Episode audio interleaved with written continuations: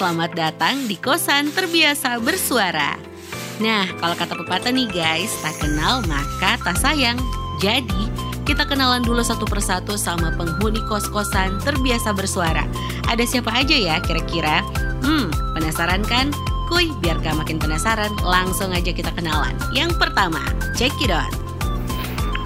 Mosi-mosi everybody Kenalin, nama gue Gray Kalian bisa manggil gue Ronin. Asal gue dari Kendal, Jawa Tengah. Gue berada di kaki Gunung Ungaran loh. Dan gue punya hobi itu hiking Atau mendaki gunung. Atau main ke curug Intinya yang berbau-bau alam itu deh. Dan gue anak kos atau satpam dari kosan terbiasa bersuara. Salam kenal semuanya. Oke, itu tadi dia, Ronin in Grey, alias security di terbiasa bersuara. Jadi yang jagain kosan, tiap hari itu ada Mas Ronin dari Semarang ini nih. Si manusia paling tidak bertuan dan alias jomblo dan juga dia sih mengklaim dirinya punya muka monster tapi hatinya kayak hamster. Thank you ya Mas Ronin udah ngejagain kosan setiap hari. Dan selanjutnya ada siapa ya? Hai guys, gue penghuni kosan terbiasa bersuara. Nama gue Yusuf Budi Mahendra, biasa dipanggil Ucup. Asal daerah Yogyakarta dan domisili di Bekasi Kota. Ucup ini adalah penghuni paling pendiam di kosan terbiasa bersuara. Jarang banget ngobrol, meskipun dia sudah tinggal di Bekasi, tapi Ucup ini aslinya wong Jogja loh. Dan Ucup ini sering sekali berkeluh kesah tentang perasaannya, kegalauan hatinya, tentang percintaannya. Ya gitulah Ucup, manusia paling galau di kos-kosan terbiasa bersuara. Lanjut, kita kenalan sama yang satu ini. Halo teman-teman, saya Saujana Sandiakala, biasa dipanggil Nana, seorang mahasiswi pendidikan olahraga dari Jambi, memiliki hobi mendaki gunung. Bergabung bersama teman-teman di kosan terbiasa bersuara kurang lebih satu bulan. Bye! Oke, kalau yang tadi barusan kalian dengar si paling hiperaktif di kosan. Anaknya aktif banget dan suka mendaki gunung. Udah gitu, dia sih sebenarnya lagi kasmaran sekarang. Cuman gak tahu tuh gimana kelanjutannya. Nana juga anaknya asik, seru, suka ngobrol, bahkan nih sampai masaknya aja diperdengarkan ke seluruh penghuni kosan. Aduh, nggak tanggung-tanggung dia berisiknya Nana. Cuman satu manusia yang bisa ngalahin keberisikannya si Nana. Siapa dia? Ini dia. Ya, uh, perkenalkan nama gue Dwi Kurniadi. Uh, gue asal Tangerang.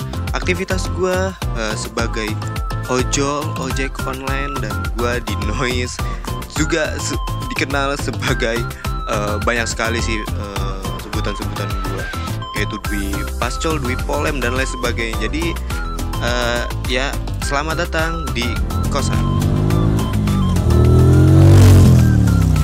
Dwi Kurniadi, sang ojol, pengantar paket, asal dari Tangerang.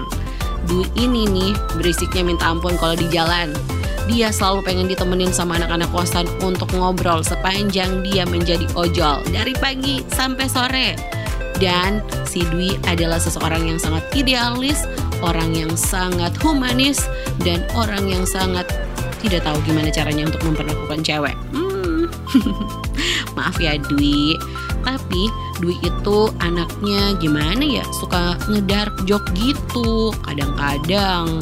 Tapi ya gitulah Dwi. Kadang juga sih ngeselin, kadang juga berisik banget, bikin sakit kuping. Aduh, Dwi, Dwi. Nggak tahu lagi dia mau ngomong apa ke Dwi. Tapi respect sih buat Dwi yang masih bertahan sampai saat ini di kosan meskipun Dwi sering banget tuh dapat bulian. Eh, maksudnya bukan bulian ya.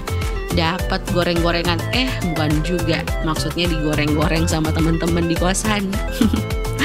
Jadi Dwi sering banget dapat omelan sering banget dinasehatin dikasih saran bahkan diceng-cengin. Ya nggak apa-apa ya Dwi ya Oke, kita lanjut ke penghuni berikutnya. Ada siapa ya? Hai hai, aku Eva. Aku dari Ternate. Hmm, julukan aku di sini itu mereka biasa sebut aku tuh si future woman, wanita masa depan. Ada-ada aja ya. Ya, karena berhubung waktuku lebih cepat daripada teman-temanku sekalian di sini. Hobi, Hmm, hobi aku tuh ngehalu. Nah, salah satunya itu aku ngehalu kalau aku itu suaminya Lee Jong Suk. Wah. nah, karena aku ngehalu suaminya Lee Jong Suk, jadi aku tuh suka nonton drakor. Hmm, ya, itu hobiku.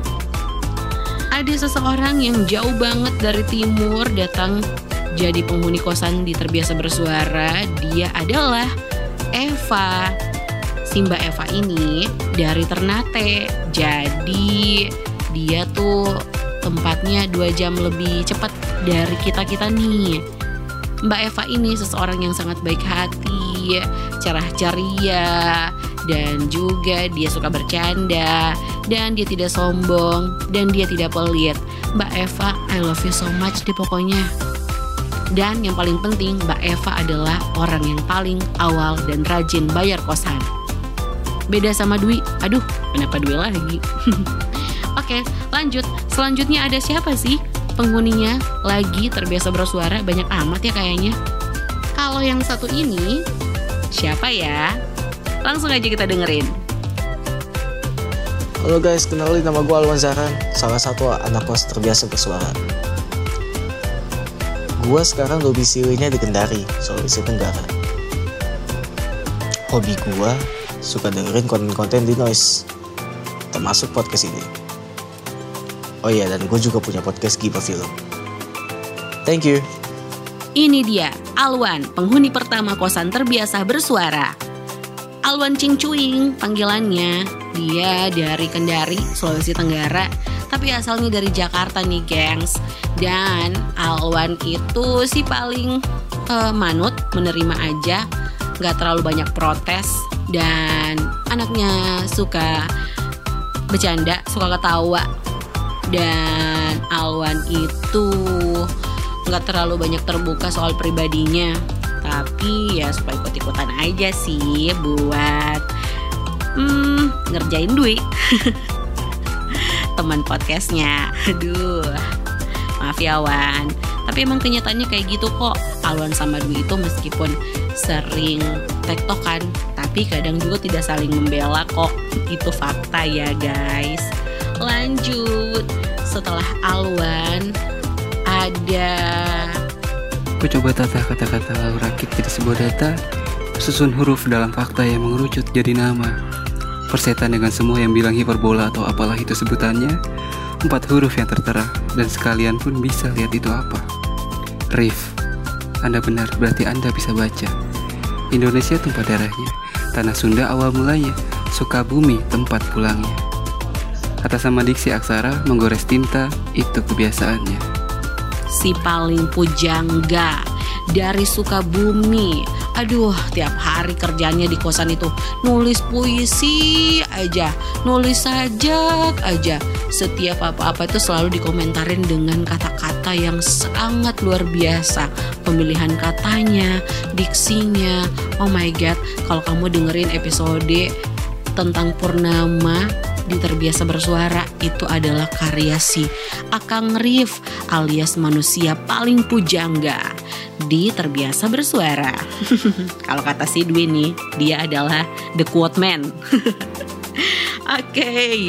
lupakan Rif, kita akan pindah kenalan sama seorang gadis dari Banyuwangi yang ayu, yang baik hati, seorang ibu gulu.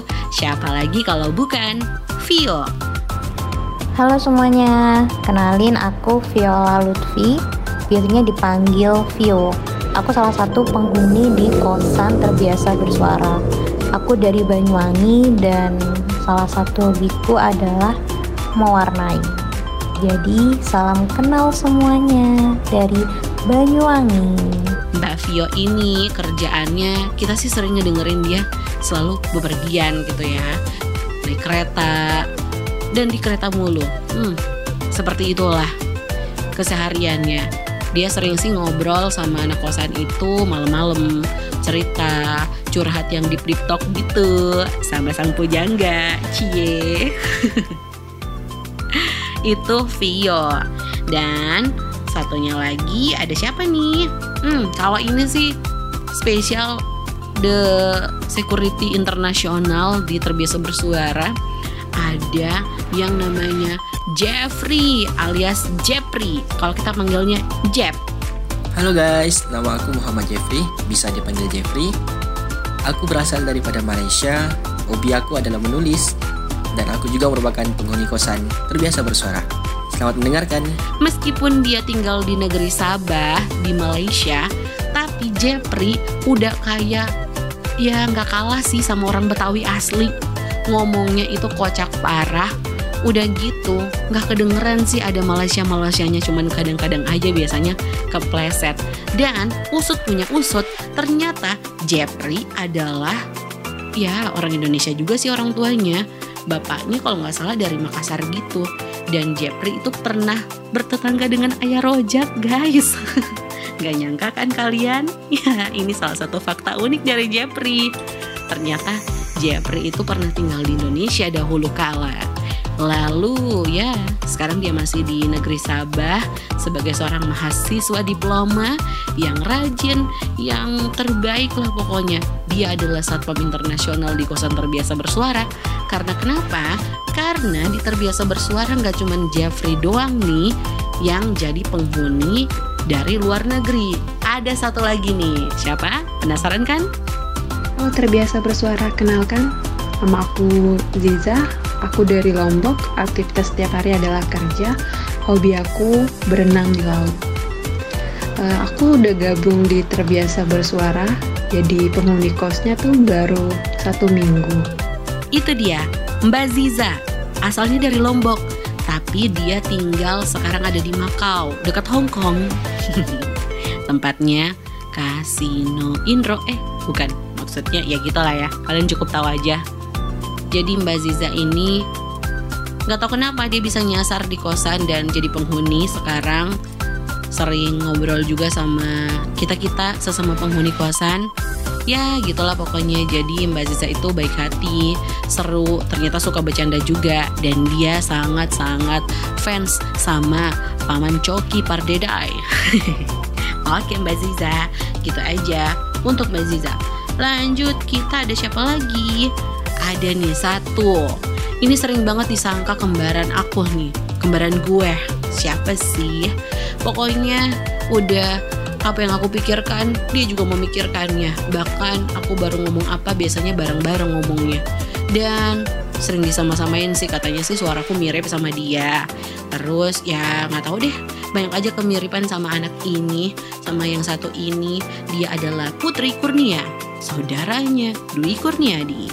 Halo guys, nama aku Putri Kurnia, biasa dipanggil Putri, berasal dari Tangerang Selatan. Seorang lulusan baru ilmu kesejahteraan sosial yang punya hobi nonton film dan juga jalan-jalan. Bye-bye. Dan kebanyakan anak-anak kosan suka cerita nih, suka minta pendapatnya si mbak cantik yang satu ini. Siapa dia? Hmm, penasaran kan? Langsung aja kita dengerin. Itu dia tadi namanya Halo. Baran. Saya asalnya dari Jakarta tapi domisili sekarang di Banyuwangi. Saya seorang ibu rumah tangga. Kegiatan saya sehari-hari adalah ibu rumah tangga. Terima kasih. Baranai ini seorang ibu yang punya anak tiga, tapi masih sangat berjiwa muda banget, gengs. Dan ya jadi tempat buat cerita anak-anak. So, ada yang namanya Kobas, Koko Koko Songong, tapi baik hati dan suka ngajakin ngopi. Dia punya tagline tuh, ngopi-ngopi. Kobas selalu hadir nemenin anak kosan buat ngobrol ngalor ngid. Halo, panggil gue Bas. Hmm, gue dari Tangerang. Gue kayaknya anak kosan yang paling minoritas karena usia, karena suku, karena agama. Tapi fun di kosan ini jadi kita bisa membaur dan nongkrong bareng tanpa membeda-bedakan asal muasal dari mana kita, siapa kita. Itulah funnya kosan ini. Duel ngomongin segala hal mulai dari kerjaan, pernikahan, percintaan, kegalauan, semuanya deh. Sampai-sampai Kobas itu selalu ngomong kayak gini nih. Apa itu kerja? Jadi sering disangka koko-koko pengangguran. Tapi sih klaimnya bukan gitu. Kita hanya manusia yang kebanyakan waktu luang. Nah, itu dia tuh. Selanjutnya, ada seseorang yang sangat ditunggu-tunggu. Ada siapa lagi? Tentu saja, ada aku. Kenalin, aku Nur yang punya kosan terbiasa bersuara. Biasanya sih anak-anak manggilnya Bu Kos every day, tiap hari. Kalau ada apa-apa selalu manggil Bu Kos, Bu Kos, Bu Kos, buka pintu. Ada yang mau ngobrol, ada yang mau curhat, ada yang mau tanya-tanya, ya gitulah. Jadi sebenarnya apa sih kosan terbiasa bersuara itu? Terbiasa bersuara ini sekarang bukan hanya sekadar punya karya sebagai podcaster aja gitu, tapi terbiasa bersuara sudah dianggap seperti kosan bukan berarti kita tinggal bareng di satu tempat yang sama, tapi kita sering berkomunikasi dengan anak-anak kosan yang tadi aku sebutin itu sih cuma beberapa dari beberapa banyak yang menjadi penghuni kosan di terbiasa bersuara yang hari ini nggak bisa untuk ikutan dikenalin satu persatu sorry to say tapi buat buat teman-teman nih yang belum sempat kesebut namanya mohon maaf ya tapi kalian sih terbaik karena kalian adalah support system di hari terbiasa bersuara komunitas seperti komunitas layaknya keluarga di terbiasa bersuara ini kami terbiasa berkumpul setiap hari komunikasinya lancar rutin saling bantu, saling support di dalam satu platform audio. Kita sering berkumpul di situ selain untuk menumbuh kembangkan asik, selain untuk mendukung pertumbuhan karya-karya kami di kosan, kami juga kadang-kadang bisa saling membantu, saling menghibur dan ya saling memberikan informasi-informasi yang mungkin sesama anak kosan juga baru tahu. Jadi terbiasa bersuara kosan ini tuh udah jadi seperti komunitas kecil, udah seperti keluarga dan sudah sangat erat meskipun kosan ini tuh masih baru sih. Dan unik banget karena penghuninya itu datang dari berbagai macam daerah yang ada di Indonesia. Dari timur, dari Indonesia bagian tengah, Indonesia bagian barat, dari Ternate sampai di Aceh itu ada. Dan bahkan ada beberapa teman-teman yang ada di luar negeri. Seperti Mbak Ziza ada di Makau, ada Bang Fahri di Singapura, ada juga yang lain-lain yang di Jepang ada gitu ya, ada yang di Malaysia. Ya pokoknya seru banget lah dan terbiasa bersuara ini menjadi wadah, menjadi tempat, menjadi rumah untuk berkumpulnya para pendengar podcast, para podcaster, dan juga para kreator yang sama-sama untuk saling bertumbuh, saling mendukung, dan saling mendoakan. Jadi begitulah kisah kosan terbiasa bersuara Dan dengerin terus episode terbiasa bersuara spesial untuk 30 hari bersuara hanya di platform podcast kesayangan kamu.